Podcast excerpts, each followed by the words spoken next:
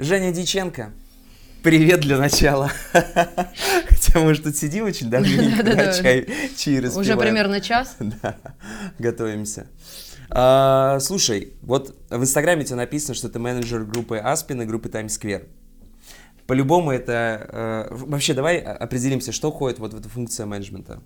О, кстати, знаешь, функция менеджмента у всех разная. То есть обычно чем больше артист, тем эта функция... Меньше. Да, меньше, потому что у тебя появляются какие-то сотрудники. Точнее, даже это, я бы не называла это сотрудники, потому что все-таки команда одна большая. Угу. Появляются новые члены команды, которые определенную задачу берут на себя. То есть в случае с какими-то молодыми группами это просто работа такая триста шестьдесят градусов. То есть это организация концертов, туров, я не знаю, съемок, клипов, каких-то там интервью и всего-всего-всего. Потом любая работа по изданию материала нового. Ну, то есть все, что можно сделать. Все, что обычно делают сами музыканты, когда у них никого нету, они перекладывают на кого-то, кто у них появляется. А они mm-hmm. пишут только музыку, ну и какие-то там генерят идеи, там вот надо снять клип. Понятно, что не может за них придумать это менеджер и сказать: чуваки, вот у вас песня вот такая, снимаем, короче, вот так вот. Если это какой-то тоже творческий человек, то, конечно, какие-то идеи привносит. А так музыканты там пишут музыку и продумывают концепцию там какую-то, все, что связано с творчеством. А все, что связано с продвижением этого творчества, продажей в какой-то степени этого творчества, это вот задача уже менеджера. Угу. Ну давай начнем, вот смотри, с самого начала. А, создается молодой коллектив. Собирается. Собирается. Это же не продюсерский проект. Но иногда, иногда создается. Да, ну, если создается, там понятное дело, что уже есть и менеджмент, да, и так далее. Да. Уже, да. А, вот э, смотри, как я это понимаю. Допустим, сначала нужно определить какую-то цель. Либо вы просто играете, там, периодически репетируете, вместо того, чтобы ходить в кабак, вы просто там прибухиваете на репетиции. Либо у вас есть какие-то вот далеко идущие планы. Ну, наверное, да. Если именно группа создается для того, чтобы развивать какой-то бренд и каких-то достигать результатов, то да, конечно, надо определиться там с жанром, с направлением каким-то. Ну вот, и что хотел спросить, на каком этапе а, должен появиться менеджер группы? А, слушай, а есть случаи, когда он в принципе не появляется. Mm-hmm. Есть группы, где менеджер — это вот какой-то из музыкантов, поэтому у кого-то он вообще никогда не появляется, у кого-то он появляется сразу, это там какой-нибудь друг, которому он нравится эта группа, или просто он по приколу, по фану помогает своим друзьям, и говорит: ну, я вам буду что-нибудь делать. Поэтому нет такого момента: вот выпустили сингл, все, вам кто-то нужен. В идеале он сразу нужен, чтобы какие-то разруливать организационные вопросы, которые могут возникать, а могут не возникать. Ну, грубо говоря, это как, как собственно говоря, везде, да, если человек может одновременно заниматься своим пиаром, там, я не знаю, продвигать свою, там, ну, там, продукцию какую-то и так далее. И если он это может делать, то ради бога, если не может, то обращается к специальным людям. Ну да, но просто в какой-то момент возникает ситуация, когда ты уже не можешь и писать музыку, и буки- букировать себе туры, особенно если ты их сам делаешь, угу. как вот в нашем случае все это происходит. И когда ты там пиаром должен заниматься, и рекламой, и съемками, ты должен не только приехать на съемки клипа, переодеться и красиво и сниматься, должен все это забронировать, должен все это продумать, должен там локации, какие-то реквизит, шмотки, просто куча-куча-куча всего, а тебе еще и плясать, петь там надо, это же ужас. Ну да. Слушай, ну я вот э, был у вас на съемках клипа у группы Times Square на песню. И группы Aspen. А, и группу Aspen, собственно Смотри. говоря. Да, да. Охватил все, все твои, а, как называется, все твои многочисленные, да, да, широко да, известные коллективы. Да. А, ну, слушай, у, у группы, вот на примере группы Times Square, потому что там гораздо масштабнее все было. Угу. А, расскажи вообще, коли мы уже заговорили об этом, как вообще про- проходят а, съемки клипа? А, что нужно там пошагово сделать? Как правило, они проходят очень больно. Это бьет по кошельку, по нервам, по сну и по всему, по всему, потому что, ну, первое, это нужно определиться с треком. Вот мы выбрали, условно говоря, какой-то трек, поняли, что надо снимать на него. Ты находишь какого-то режиссера. Как правило, музыканты, кстати, сами знают, кто им нравится, они там смотрят же тоже другие клипы и говорят: вот классный режиссер, давай с ним поработаем. Угу. Потом случается созвон, либо встреча с этим человеком, накидываются какие-то идеи, режиссер идет, прописывает концепцию, раскадровку делает, и определяются локации, какие-то действующие лица, есть массовка, нет массовки. И дальше, когда понятно, что нужно для съемок, собственно, берутся в аренду локации, костюмы, реквизит, камера, свет, находятся световики. Как правило, в части случаев, в большинстве случаев, световики, гаферы, вся вот эта история есть у режиссера. Обычно режиссер, он же оператор. Uh-huh. И он же монтирует, и он же красит, как правило. Ну, когда как. Вот. Команда это собирается, и, собственно, все это бронируется, покупается там, и проходят съемки. Слушай, скажи, твое мнение, есть вообще актуально сейчас снимать клипы или нет? Давай так, актуально ли снимать такие масштабные клипы, а вот как сняли крайний раз вы для группы Times Square?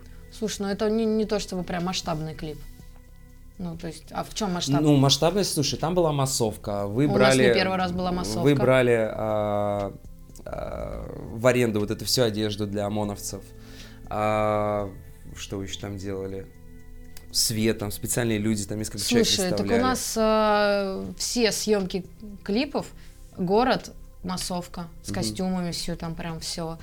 Эго, массовка, которую мы увозили за город на целый день.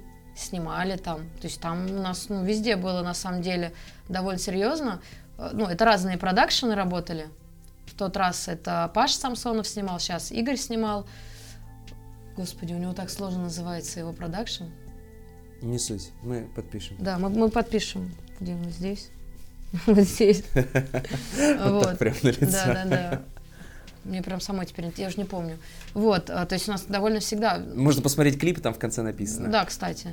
Короче, у нас всегда масштабные mm-hmm. съемки. Насколько это... А, только клип «Облако» мы снимали вообще быстро и довольно просто. Там идея просто была mm-hmm. несложная. Mm-hmm, да. Вот, поэтому вот масштабный клип — это Ленинград. Вот этот клип так, ух, хотелось бы такие снимать. Но это... Ну, такие деньги, которые прям ого-го. Ну, есть вообще вот а, актуальность вообще? Можно же было просто... А... Лобню снять? Да. А зачем? Ну, а смысл лобню? Лобню вон на концерт пусть идут, смотрят.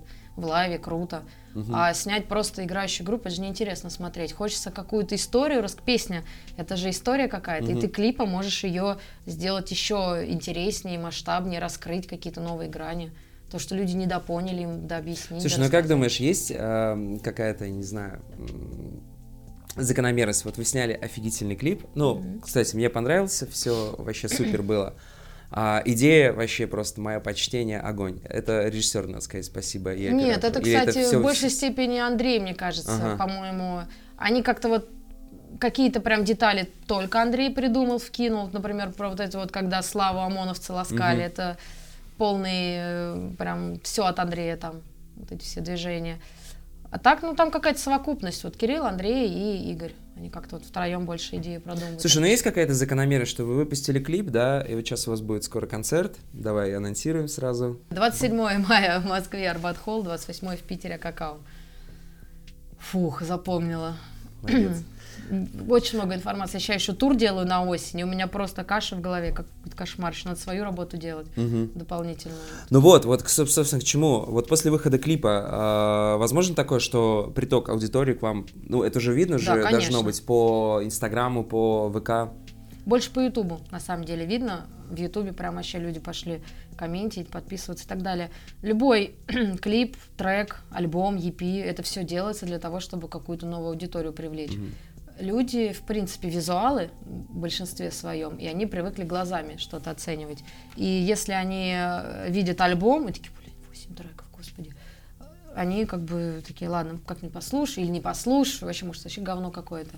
А клип они увидели, они сразу, ну, посмотрю, особенно если их там превьюшка зацепила, угу. очень важно делать классную превьюшку.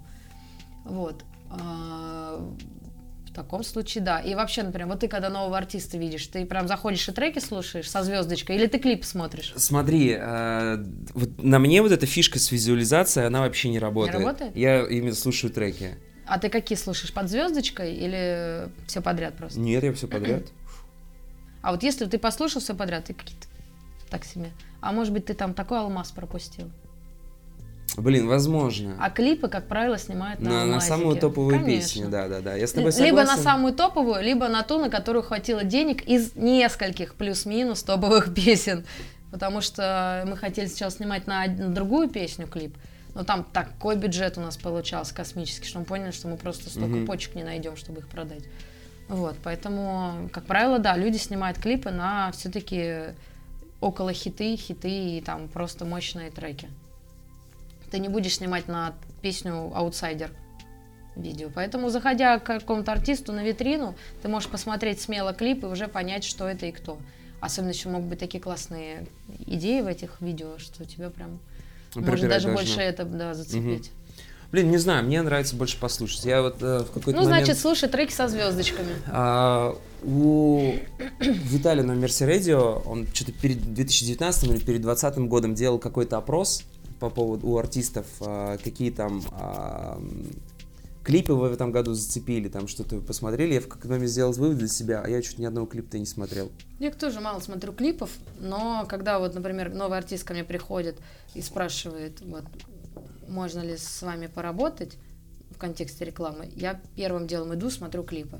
Потому что нужно понимать, как он держится в кадре, угу. как он, там, какая у него какая-то задумка, может быть, была в этом видео. Ну, он же в этом видео и себя показывает, концепцию своей группы в том числе. Ты вряд ли будешь там, играя панк-рок, какую-нибудь там, хотя нет, панк-рок можно что угодно снимать. Ну, короче, все равно какая-то прослеживается линия, чего вообще, как группа делает. Поэтому как-то вот, ну, лайвы еще можно посмотреть. Тоже интересно, как. Потому что в лайвах, как правило, все звучат круче. Угу. Ну, ладно, не все. Но... Кто-то хуже, но на рок-сцене, как правило, в лайве более драйвово, прям качи. Ну, смотри, что касаемо группы Aspen и группы Times Square, да, через, собственно, какие группы мы с тобой познакомились. А, у них всегда есть, если вот группа Aspen э, отыграла концерт, бац, там через несколько дней там фотографии и обязательно видео, вот uh-huh. это вот минута для Инстаграма. Uh-huh. А вот. А у Times Square то же самое. Я, собственно, про Times Square, когда я начал более-менее интересоваться этой группой, чекнул, когда вы выступали с, скажи мне, как группа называется, в стадиуме? Skillet? Да.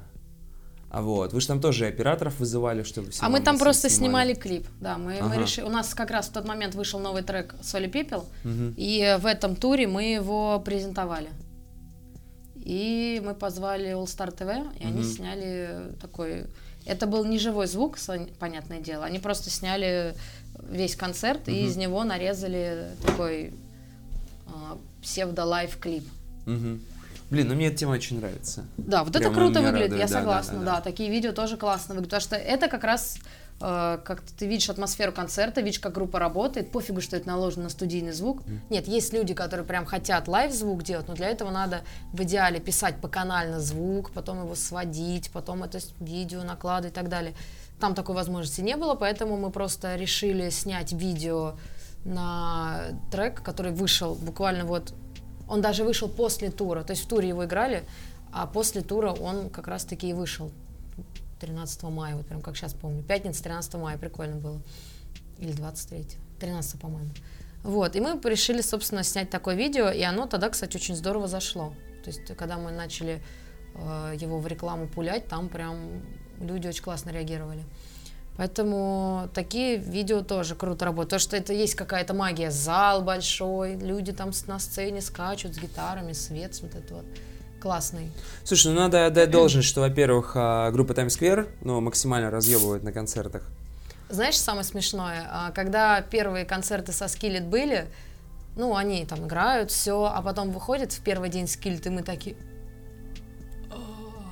Типа, они в свои там сорок с буем лет, они так разносили. Там вот эта барабанщица просто нереально, у которой амплитуда какая-то, вот такая у нее волосы еще, вот эти, которые добавляют. Э, гитарист, который там вот этот вот, э, как его зовут, не помню, который помоложе, mm-hmm. он, конечно, у него сложной партии, он, как правило, там больше стоит. Но басист, гитарист, вторая барабанщица, они просто нереально разносили, и мы такие... Блин. Знаешь, а, вот к этому вопросу... И к концу у... уже подкачались, да. А... Да, хотел фразу договорить, что, во-первых, ребята разносят очень круто на концертах, во-вторых, All All Star ти ви, надо им отдать должное, ребята все-таки дичайшие профессионалы. Ну да, они умеют снимать лайвы, они, а. собственно, под это и заточены. Да. А, у тебя появился новый аккаунт, бэкстейдж-агент. Да. Да, да. Расскажи, вообще, зачем ты его завела, для чего ты его ведешь? Да, на самом деле, я пока определяюсь, зачем я его веду. Я просто туда пишу какие-то, на мой взгляд, банальные, простые вещи, которые не все музыканты и не все начинающие менеджеры понимают. Ну, все, что связано с музыкальной вот этой вот индустрией. И в какой-то степени это для м- своей какой-то прокачки что-то дополнительно делать. То, что я не очень люблю, знаешь, там, вот у тебя вот есть что-то, и ты вот это и делаешь. То есть мне постоянно mm-hmm. нужна какая-то эмоциональная встряска, какие-то новые проекты. То есть я очень люблю новых артистов встречать, с ними работать и так далее. Вот. И тут у меня сестра по воле случая прошла какой-то там курс вот этого вот всего, блоги, вся вот эта штука. И говорит, давай попробуем сделать. Ей надо было потренироваться, а мне куда-то надо было выплескивать свою лишнюю энергию, грубо говоря. И, собственно, вот так это и получилось. Хочется, конечно, чуть больше стабильности в плане ведения Постов. контента. Угу. Да, да, да. То, что, типа, знаешь, начали за здравие, потом немножко под это, подутихло. Но, наверное, это связано с тем, что когда я думаю, о чем написать, у меня ощущение, что, блин, ну это настолько все просто, как про это вообще, зачем писать, это же очевидно. И тут у меня такое случается. Наверное. Слушай, я с тобой согласен, знаешь, вроде бы есть какие-то банальные м- вещи, вот когда появляется какой-нибудь бэнд, да, новый, и вот они думают, вот как нам стать. Знаешь, вот мне, мы когда с тобой разговаривали, мне очень твоя одна мысль понравилась, собственно, я с ней согласен, и эту мысль постоянно, когда меня кто-то что-то спрашивает по этому поводу, я ее пытаюсь внести. А вот когда люди открывают э, какой-то свой бизнес, да, они же не просто, вот, допустим, построили, э, открыли магазин, они начинают вкладываться в рекламу. Конечно. Для чего, собственно, они делают? Чтобы заработать деньги. Ну, да. И мне вот понравилась твоя мысль, что вот шоу-бизнес, он с одной стороны шоу, а с другой стороны, он все-таки бизнес. Ну, конечно. И все заточено должно быть под то, чтобы зарабатывать деньги. Конечно. И это, на мой взгляд, конечно. логично. В первую очередь должно быть заточено на то, чтобы проект хотя бы самоокупался, а в перспективе и зарабатывал деньги. Да. Иначе зачем? Ну, то есть... Не, ну есть же у многих, что это типа зашквар, что Нет, вот что-то ну, продались. Слушай, но это уже... ну это глупость какая-то, слушай. А почему э, кто-то считает, что печь хлеб и на этом зарабатывать, это не зашквар? Всем же кушать хочется, всех надо кормить. Раздавайте хлеб. Да, ну... И музыка такая же вещь, ты, ты на нее тратишь на запись, на сведение, на мастеринг, ты тратишь на эти клипы, ты тратишь на концерты, на, ну то есть на все-все-все. Ну как бы, а зачем тогда? Здорово, конечно, нести свое творчество в массы, но для этого надо быть уже долларовым миллионером, чтобы просто альтруистически писать песни, всем их бесплатно раздавать, делать бесплатные концерты, приходите, кто хотите, мы всех вас ждем, и майки вот вам всем дарим, диски и так далее. Но все-таки это история, что музыкантам тоже хочется кушать, mm-hmm. хочется жить в нормальных условиях, хочется одеваться, ездить куда-то отдыхать. Это, ну, извините, такая профессия. Сложная и часто не очень прибыльная. Mm-hmm. Это еще, знаешь, меня раздражает. Когда люди говорят, вот, музыканты зажрались, они продали концерт, типа, тысяча человек по тысяче рублей купили билеты. Сколько это денег они заработали? И ты думаешь, чувак, ты просто умножил тысячу на тысячу, получил вот такую сумму денег, но ты забыл, что аренда клуба, проценты билетникам за вывод денег, потом налоги с этой суммы, все платят налоги. Ты же платишь налоги? Я плачу налоги. Со всей прибыли мы платим налоги. Потом а, ты платишь за свет, за звук, ты платишь световику, звукачу, ты платишь своему техническому персоналу, ты платишь клубу за то, что ты продаешь у них мерч даже. То есть ты платишь за все. И когда ты все это заплатил, у тебя осталось вот столько денег, и ты их, собственно, там куда-то там да. либо вложил, Слушай, либо поделил. Для меня, поделил. на самом ну, деле, блин. стало такой новостью, когда мне сказали, что клуб еще берет процент за мерч. Конечно. Я К... так удивился. Нет, бывают, конечно, клубы, которые, пофигу, так, ну и такие маленькие, ну, как правило. Ты платишь, да, ты платишь просто десять процентов угу. с продажи своего личного мерча, на который ты уже потратил деньги, и ты все равно его платишь. Но это нормальная практика, так, собственно, всегда было, есть и будет. Это, ну... Ну, а вообще, ты можешь сказать, есть какой-то отклик вот с этого твоего нового аккаунта? Ну да, там какие-то люди пишут, просят с ними поработать, какие-то советы просят и так далее. Да, есть определенный, то есть, учитывая те трудозатраты, что в него вложены, отклик прям... Мое почтение. Ништяк, да, мое почтение. Ну и давай, коль же мы об этом заговорили, топ советов, давай все тайны рассказывать не будем, молодым перспективным командам.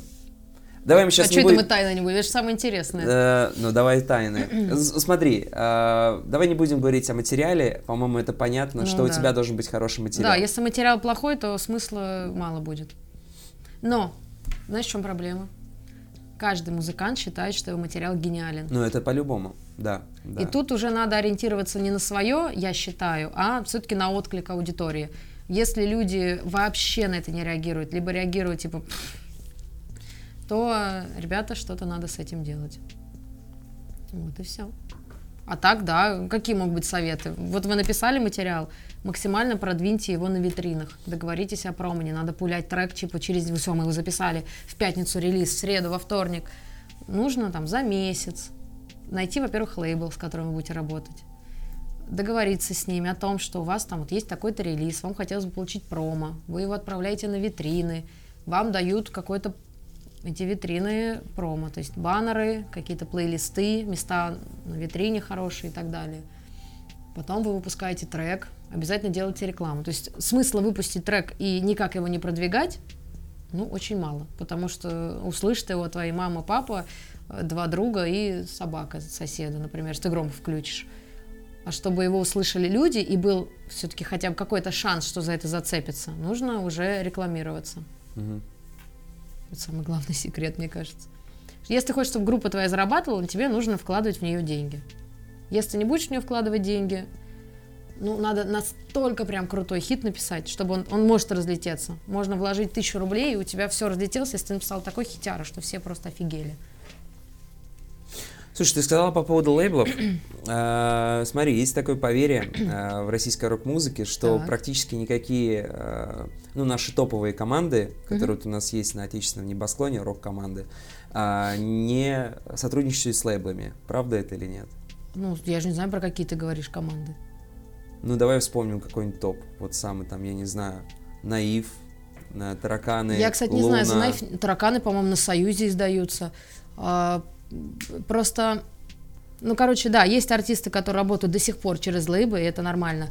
А есть артисты, которые э, чуть больше инициативу берут в свои руки, чуть больше прохаваны в том, как это все работает, и они просто подписали прямые контракты с агрегаторами, которые работают с магазинами, и убрали лишнее звено из своей цепочки в виде лейбла. Угу. Потому что глобально лейбл — это...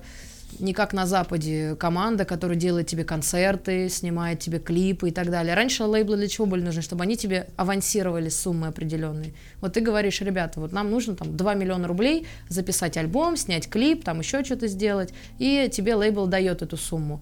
Сейчас э, группы там как-то формируют все-таки свои бюджеты определенным образом. И могут... Во-первых, есть Планета.ру. Ты можешь собрать на клип, на альбом, на Планете деньги. Тебе уже не нужен для этого лейбл. Тебе не нужно ему отдавать свои там сорок, тридцать, а где-то и пятьдесят процентов. Зачем? И поэтому они уже напрямую подписывают с этими агрегаторами, убирают лейбл, который забирает очень приличные деньги, и имеют на этот процент тридцать, сорок, пятьдесят процентов больше денег. Угу. И на эту сумму они могут снимать клипы, ездить там в какие-то... Ну, туры обычно организаторы в основном делают людям. Группа на это не тратит деньги, если это большой артист. Хотя есть крупные артисты, которые тоже сами себе делают полностью туры под ключ. Что, на мой взгляд, круто. Поэтому нет, многие до сих пор работают с лейблами, на мой Смотри, взгляд. Ну, насколько я понимаю, у нас, э, мы, мы говорим о российской рок-музыке, да, что у нас, по сути-то, никогда и не было такого, может, я ошибаюсь, что вот как на Западе, э, что лейбл, по сути, делает для артиста все. Ну, почему? Полигон. Это в Питере, которая тем была. Саматори, да. Стигмата. Стигмата, да. да. Они до сих пор работают с артистами, ставят их на свои фесты, как-то работают с ними по соцсетям, mm-hmm. делают им концерты. Нет, есть такой Полигон, Wild Energy, ой, mm-hmm. Wild... Wild, да, да, да, Wild да, да. Concert. Wild Ну, вот, ну, Wild Energy есть такая контора. Да? Вот, ну, да. По-моему, Wild Energy, питерская, да. По-моему, тоже, они, а, Booking Machine, да. Ну, были, вот сейчас я не знаю, даже после того, как Оксимирон ушел, есть они или нет. Да, по-моему, Booking Machine тоже они называются. Ну, то есть есть такие, почему? Я не знаю сейчас, в каком объеме это происходит, но почему появляются такие ребята, и есть много... Немного. Вот как минимум, сколько мы назвали, столько было. Полигон точно сейчас существует, и они работают, да, с молодыми артистами, насколько я знаю, тоже. Угу. Сейчас. И давай поговорим по поводу промо артистов. Угу. А, видео, фото, ведение Инстаграма, ВК. Видео, фото хорошо. Ведение Инстаграм, ВК тоже. Ну, есть что-то надо делать обязательно. Конечно. Я, я не знаю. А, у меня кореша, а, не будем говорить их названия, но ты их тоже знаешь. Угу. А, как-то раз я листал их там стену в, во ВКонтакте. Было такое, что у них а, почти... Пост ми... раз в два месяца выходит, да, да? Да, да, да, да. Я подумал, ну... Правильно это или нет? Ну нет, на самом деле нужно заниматься соцсетями, потому что очень много информации. Если ты не ведешь свой паблик, Инстаграм, люди про тебя сейчас забудут за этот месяц, за два точно. Поэтому нужно постоянно вовлекать людей, во-первых, в диалог, то есть постоянно им вкидывать какие-то вопросы, какие-то там реакции просить оставить, чтобы как бы люди приучались, что нужно давать обратную связь. Потому что они пролистали, лайк поставил в лучшем случае и дальше пошли. И как бы ты не понимаешь, что это вообще, есть обратная связь, есть интерес или нет. Поэтому, конечно, нужно вести, нужно делать нормальные промо-фотографии. Ты знаешь, как на фестиваль подают заявку и отправили какой-то коллаж какой-то, отправляют какую-то фотку дома, селфи сделали, ну... Ну, мы и с ты тобой, думаешь, ну а, что это вообще? Недавно были на отборе на фестиваль «Улетай», угу. Вы были в пятницу, я был в субботу. Вот. Ну и там я, конечно, проржался периодически некоторые группы, которые... Да, промки. Я, знаешь, я прямо смотрела группу, сразу же открывала их паблик ВКонтакте, вот открывала Инстаграм, да. Смотрела, и в том числе в совокупности тоже. Потому что я как бы музыкальный критик тот еще, вот это вот ваша аранжировка, там, партии и так далее. Я слушаю как дилетант, слушаю, нормально звучит, качает, класс, галочка. Не качает? Ну, нет. Все, соцсети тоже плюсик. То есть были люди, которые, ну, у них там паблик... Тоже, да, там один пост. О, смотрите, мы участвуем на «Улетай», и все. И потом вообще ничего, листаешь стену, а там не пойми, когда было. Конечно, нужно заниматься обязательно. Если не умеете сами, наймите себе человека, который будет это делать за вас. Потому что многие музыканты прям, вот они прям не могут. Вот с одними я тоже работаю, и им надо до того, что они говорят, можешь посмотреть отложку посты? Я смотрю, я говорю, ребят, ну пост из разряда, я там не знаю, у нас скоро альбом, он не вовлекает людей. Ну, напишите хотя бы, у нас скоро альбом, а что вы от него ждете? А каким он, на ваш взгляд, будет? А ждете ли вы? Ну, хоть какой-то, вот, чтобы люди хоть как-то могли понять, что им надо оставить вашу обратную связь. Люди не понимают этого. К этому нужно приучаться. Нужно прям сначала прям заняться и пробовать разное, писать какие-то рубрики, продумать. Постоянно экспериментировать, смотреть, что вообще заходит. И потом уже будет дело проще. А еще лучше взять паблик какого-то артиста, какого ты, собственно, знаешь, и, копировать и посмотреть, что... Ну, зачем копирую? Меняю только название свое, да? И треки прикреплять другие с фотками. А, нет, просто посмотреть, что они делают. Не обязательно одного. Изучить там десять-пятнадцать. Посмотри, что они постят. И уже поймешь. Также с релизами. Кто-то, например, там пишет, у нас скоро новый трек. И все на этом. Можно же очень по-разному прогревать людей к релизу. Показывать им какие-то видеотизеры, какие-то снимать э, там, видосы, как ты поешь этот трек, как-то еще... Ну, то есть очень много механизмов для вовлечения аудитории. Но этим многие не пользуются. Выпустили трек, и потом говорят, что как-то... Не, не заходит. Не, не заходит, да. Почему на концерт пришло десять человек, не и все рабо... наши друзья? Да, да, да, да. Или тоже говорят, там, вот нам надо концерт отрекламировать. Я там задаю вопросы, а что у вас там по сборам и так далее? Ну, было пятьдесят человек. Я говорю, окей, сколько из них было друзей, мам, пап? сорок пять. То есть я говорю, сколько было фанатов ваших? Ну, вот пять человек, которых мы не знаем в лицо. И ты понимаешь, ну, блин. И говорят, мы хотим в этот раз собрать сто пятьдесят. А как ты соберешь сто пятьдесят? Я говорю, а что было? Вот, вот вы выпустили после того концерта, что вы делали? Мы написали песню. Так, окей, что вы делали с этой песней? Ну, мы ее написали. Так, а какие-то промо-активности? Ну, мы ничего не делали, мы просто написали, песня хорошая, вот мы бы теперь хотели сто пятьдесят собрать. Слушай, ну, то бишь, э, пиар-реклама — это все-таки не стопроцентная залог того, что ты Конечно. будешь собирать, и ты, что будет пиар прослушивание. Пиар и реклама — это исключительно возможность дать какому-то материалу большой трафик. Угу. То есть вот без этого его послушают вот столько людей, а с этим вот, ну, в зависимости от бюджета. Чем бюджет больше, тем, соответственно, размах угу. тоже шире. И все. А там уже зацепит это, не зацепит, зависит от того, насколько будет этот контент откликаться аудитории, насколько вообще в данный момент именно это им нужно. Все. Блин, господа, слушайте, обращайтесь к Жене. На самом деле, мы с Times Square, когда начинали разговор, вообще ты долго с ними уже работаешь? Ой, ой, чтоб не живут, мне кажется, иногда. Мы с ним познакомились на «Голосе», куда мы с Нуки пошли. Угу. И, собственно, получилось так. Вообще, я его видела еще на кастингах, когда мы приходили, или на репетициях, я уже не помню. А, кастинг уже прошел в этом Останкино, потом мы пришли на прогоны слепых, и Кирилл там сидел с гитарой. Вот, я смотрю, что лицо знакомое, типа, где-то видел, думаю, ну ладно.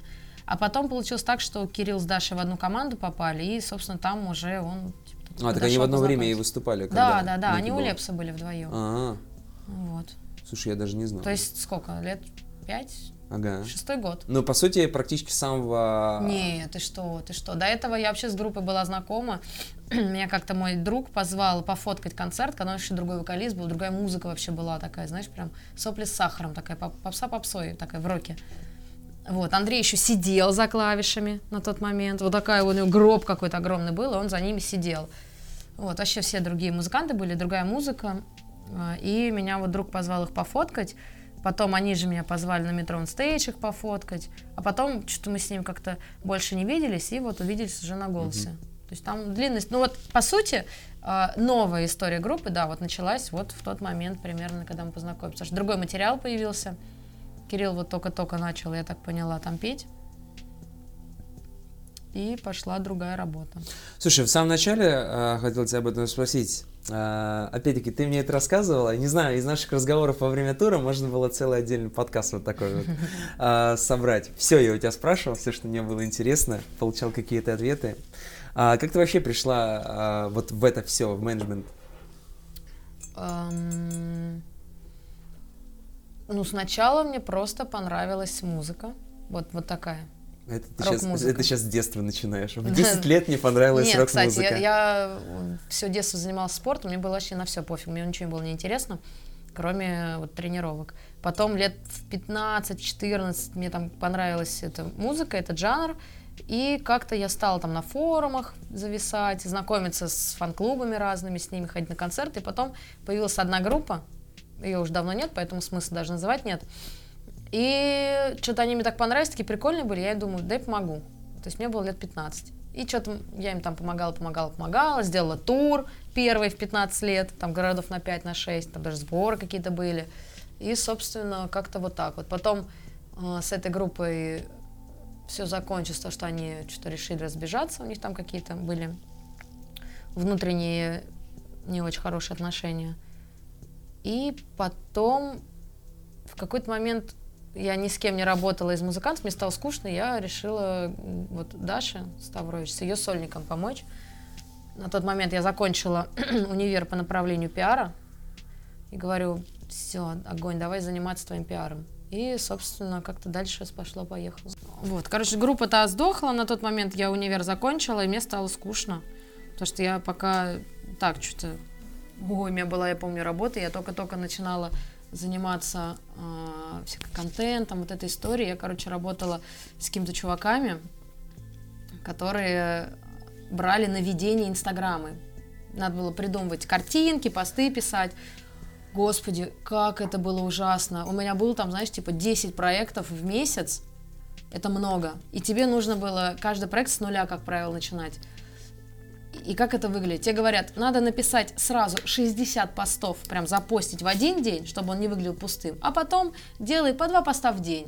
Ты думаешь, блин, два поста в день, и ты умножаешь два поста в день, это шестьдесят средняя и шестьдесят на старт, то есть тебе надо сто двадцать постов написать примерно там за два-три дня, и у тебя десять проектов, и ты думаешь, блин, как много, какой ужас. У меня был уролог, То есть все эти письки, жопки, какие-то штуки, Инстаграм. Вообще надо придумать так, чтобы это не забанили. Потом у меня была здоровая еда. Я и здоровая еда. Ну, блин, алло.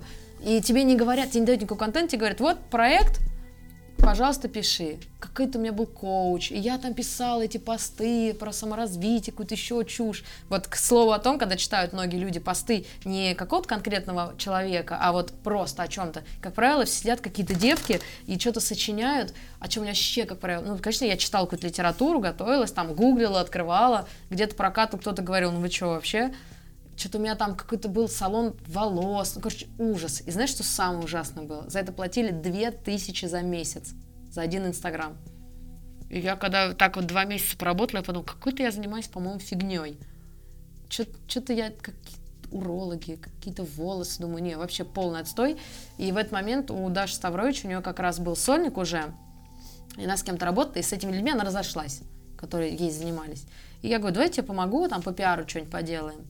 И вот как раз я ей предложила, давай на голос ходим, давай там какие-то интервьюшки и так далее. И что-то как-то дело закрутилось. И вот, собственно, началась новая глава после вон той вон зачахшей группы, которые и урологов. Началась вот эта вот, на мой взгляд, более успешная такая ступень, где хоть какая-то работа действительно прям появилась. Интересная. Mm-hmm. И, надеюсь, перспективная. Уверена, а, перспективная. Да, это, это правильная поправка. А, смотри, а, весь свой диалог я начинаю со слова «смотри». Надо заменить какое-то «гляди». А, изволите послушать. Сударыня, извольте послушать мое следующее суждение. Ну, в общем, твой... Во время самоизоляции что делал? Во время самоизоляции. Но это дичь была, вот как а, у всех. Знаешь, а, первые, первые два месяца было не очень здорово, потому что а, так как я работаю, делаю рекламу для музыкантов, а музыканты зачастую работают на работах, у многих сократилась зарплата, сократилась вообще работа в принципе, кто-то заболел, поэтому у меня прям стабильно один за одним проекты стали отваливаться. И я такая понимаю, что у тебя там было вот столько, а стало в половину, mm-hmm. в лучшем случае меньше. И я первые два месяца отдыхала, играла в PlayStation, что-нибудь там, разобрала балкон. У меня был ужасно заваленный балкон. Ну, прям просто это склад был. Просто вот просто что-то. Я весь его выкинула все оттуда, постелила коверчик такой красивенький, купила шкаф туда, собрала его лично под этими ручками, сложила туда всякое. Вот это у меня застелила, шторку повесила. У меня теперь классный балкон. Вот, потом я уехала на дачу и с мая по начало сентября прекрасно проводила время. Потом, конечно, работа стала восстанавливаться, там, к июню, там, типа того, там, начало более-менее. Но поначалу было прям не весело. Очень. К чему я, собственно, спросила? Я, знаешь, начала работать на лейбле All Star, All Star, как называется? All Star Music. Да, ну это... вот, кстати, с ними я начала в июне где-то работать. Ну, в конце уже самоизоляция. Вот как же всей. В конце? Она еще все лето была? Или лето не было? Лето уже, по-моему, не было. А. Ну, я уже ну где-то в процессе, ну, да, я да, не да, знаю. Да, ну, да. Вот я уже была на даче, может, это май был, может, это mm-hmm. июнь уже был, не помню. Ну, что-то такое. Ну вот, скажи, пожалуйста, чем отличается вообще работа с поп-артистами от работы с рок-артистами? М-м, поп-артисты, у них, как правило, больше бюджеты. И меньше вовлеченности в процесс. То есть им вот деньги, жду результат, все. А рок-артист, он все-таки как-то пытается вникнуть, понять, что ему нужно, что-то от себя сделать дополнительно, то, что он хочет, ну, он понимает, что он более нишевый, и ему нужно свою аудиторию прям вот захватывать. И, как правило, бюджеты сильно меньше. То есть там с поп-артистом, там, может быть, бюджет там, ну, триста тысяч на пару дней, если что, звоните, мы добавим, типа того. Вот, поэтому, и вот смотришь на поп-артистов, вот смотришь их паблики, а там, ну, прям так плохо, так все неинтересно, какие-то репосты, какие-то стрёмные интервью, ну, какая-то дичь, как правило. Причем я работала с очень классными артистами, поп, которые выступают на премиях разных, которые ротируются на радио, у них прям хороший стриминг и так далее, то есть серьезные нормальные артисты. Но ты так смотришь, сольно они не собирают, потому что у них нет своей, вот, своей конкретной фан-базы. Есть, конечно, часть артистов, у которых есть это, но глобально они не сильно прям вот заморачиваются над тем, чтобы они что-то сделали. Они уже такие: я артист, вот вы, пожалуйста, пожалуйста, вот вам деньги, делайте. И когда ты им говоришь: ребята, для того, чтобы это было эффективно, нужно сделать вот это, вот это, вот это, вот это. Кто-то говорит: окей, с каким-то артистом мы встречались, прям все это обсуждали, и они такие: а, все, окей, мы сделаем, сделаем, все. А каким-то ты говоришь: вот надо то-то, то-то, то-то, а они такие: угу. И все. Это от них ничего не дождешься. И приходится работать вот, собственно, с какими-то вот минимальными, что найдешь, собственно, то и угу. используешь. И это не очень здорово, то есть они, по сути, сами себе вставляют палки в колеса, мешая какому-то прям хорошему промо. А у некоторых просто ужас. Ты там берешь артиста, а у него, например, в ВКонтакте есть такая история, как карточка музыканта. Это вот страничка, привязанная прям к паблику, угу. и в ней все твои треки. И ты смотришь на артиста, а у него пять карточек, потому что он по-разному пишет название своей группы. Одни его вот так написали, эти вот так, эти русскими буквами, эти русскими со, со какой-то галочкой, эти русские с каким-то стрелочкой. То есть все, и ты смотришь, у него пять карточек, и треки в разные вот так вот раскидываются. И ты говоришь: ребят, ну вы хоть как-то приведите это в общий вид, добавьте картинку в эту. То есть, ну ты же, когда смотришь на артиста, ты встречаешь его тоже по картинке. Как у него оформлены соцсети, как у него карточки оформлены, как у него удобно релизы расположены. А ты заходишь, у тебя пять карточек, кого слушать, что слушать, треки не пойми куда раскиданы. Ну, некоторые, конечно, очень плохо за своими угу. соцсетями. Слушай, родился такой вопрос по поводу вот, поп-музыки. А, да простят наши зрители и слушатели, которые в основном, наверное, другую музыку слушают. А, смотри, у нас недавно а, мои друзья ходили на ретро-дискотеку в Известиях холла, там тоже а, мои товарищи снимали это все добро. И вот там выступала небезызвестная группа Нана. Ты, наверное, думаю, помнишь такую. Да. Как думаешь, вот гипотетически реально реанимировать группу Нана для новой аудитории, которая сейчас вот есть? Слушай, мне молодой? Кажется, они прекрасно себя чувствуют, играя корпоративы. Угу. То есть это, думаешь, им и не нужно? Ну, а гипотетически это реально сделать? Вот если бы они сейчас... Ну, если а, они будут контент делать, который соответствует действительности нынешней, то почему нет? Любой артист может там добиться какого-то результата, если он будет понимать, что ему и как делать. Мне прям интересно стало, когда я что-то посмотрел сторис у них, вот там группа «Нана». Блин, а смогут ну, они сейчас... Все циклично, сейчас, сейчас вот эти нотки Советского Союза и вот этого постсовкового времени, мне кажется, в принципе, работает. Может опять быть популярным. Mm-hmm. Недавно я гонял с вами в тур с группой uh-huh. Times Square. А, было офигительно, мне дико понравилось. Я был счастлив, признаюсь. Это была одна из моих а, мечт а, с точки зрения концертного фотографа. А вот, мечту реализовал. А, слушай, мне дико интересно, а, вот после какого момента группа а, готова ехать в тур? Ну, есть же какой-то... Готово как? Морально, физически, морально, эмоционально? Морально, физически, финансово. финансово. А, вот с какого момента надо думать о туре? Ну, у, у группы есть два пути. Продать концерты какому-то организатору, делать концерты самим. Тут кто какой выберет.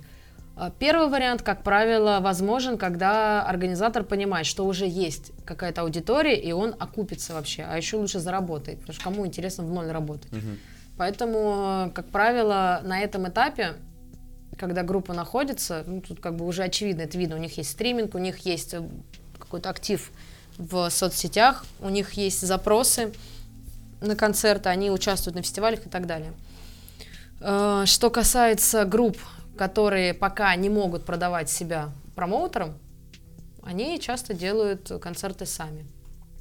Кстати, очень полезный опыт, чтобы потом понимать вообще в принципе, как это работает. Mm-hmm. Вот. Ну, как, как они могут понять? Если они видят, что у них есть аудитория в определенном городе, которая откликается на их предложение сделать концерт и так далее, тогда и нужно. Просто нужно понимать, что это очень большой объем работы, это очень большие затраты, это очень большие риски, потому что ты не знаешь, ты можешь видеть, что у тебя полно аудитории, а эта аудитория, ну вот, вот прям их психотип такой, что они не ходят на концерты. Они могут заказывать мерч в интернете, могут слушать, комментировать, но на концерт они не пойдут. Есть такой, собственно, склад людей. Это нормально. Вот, поэтому, когда ты видишь запрос от аудитории, тогда и нужно ехать. Можно ездить и в связке с какими-то другими артистами, играть в пустых залах. Это тоже, в принципе, опыт. Дорогой, правда, но опыт. Ну смотри, насколько я понимаю, перед э, вот этим туром Times Square, посвященного альбому, выходу альбома двадцать двадцать, да, были большие сомнения, что вы, в принципе, поедете туда или нет? Ну, они у всех были, потому что ты общаешься с местными арт-директорами, угу. Они говорят, у нас до сих пор закрыто все, нельзя к нам ехать, и ты как бы сидишь, и люди тоже не понимают, поедет группа или не поедет, и они не знают, покупать им билет, не покупать им билет, что им еще делать. Поэтому, конечно, у всех были сомнения. Это артист, который едет на гонорар, на гарантии, он думает, что мне, я еду, мне что. Это уже не моя головная боль, как правило, есть, которые так думают. Это, на мой взгляд, не очень здорово, все-таки ты в связке работаешь с организатором, и тоже нужно думать о его каком-то благосостоянии и эмоциональном состоянии в том числе. Ну, знаешь, может, в какой-то момент уже и не с кем будет работать. Конечно, конечно. Ты раз, два, три... Я думаю, в регионах, в регионах не так много э, оргов. Да, хотя, и буквально... хотя, с другой стороны, многие на самом деле делают э, из Москвы это все, или же какие-то контуры. Нет, есть Нет? обычно на Урале, в Сибири, ага. там, в средней полосе и так далее, на юге. То есть прям крутых, хороших не так много, действительно. Прям буквально всех можно по фамилии назвать, но мы не будем. Вот. А мелких, ну, они просто сделают не так хорошо. У них нету э, скидок в клубах, у них нету налаженной рекламной сети, у них нету договоренности с пабликами, с радио, с наружной рекламой нет, ну и так далее. То есть это на самом деле здорово, когда делают профессионал. Но за неимением возможности работать с профессионалом многие делают сами, и это тоже здорово. Угу. Ну вот этот тур вы откатали, э, нормально все прошло?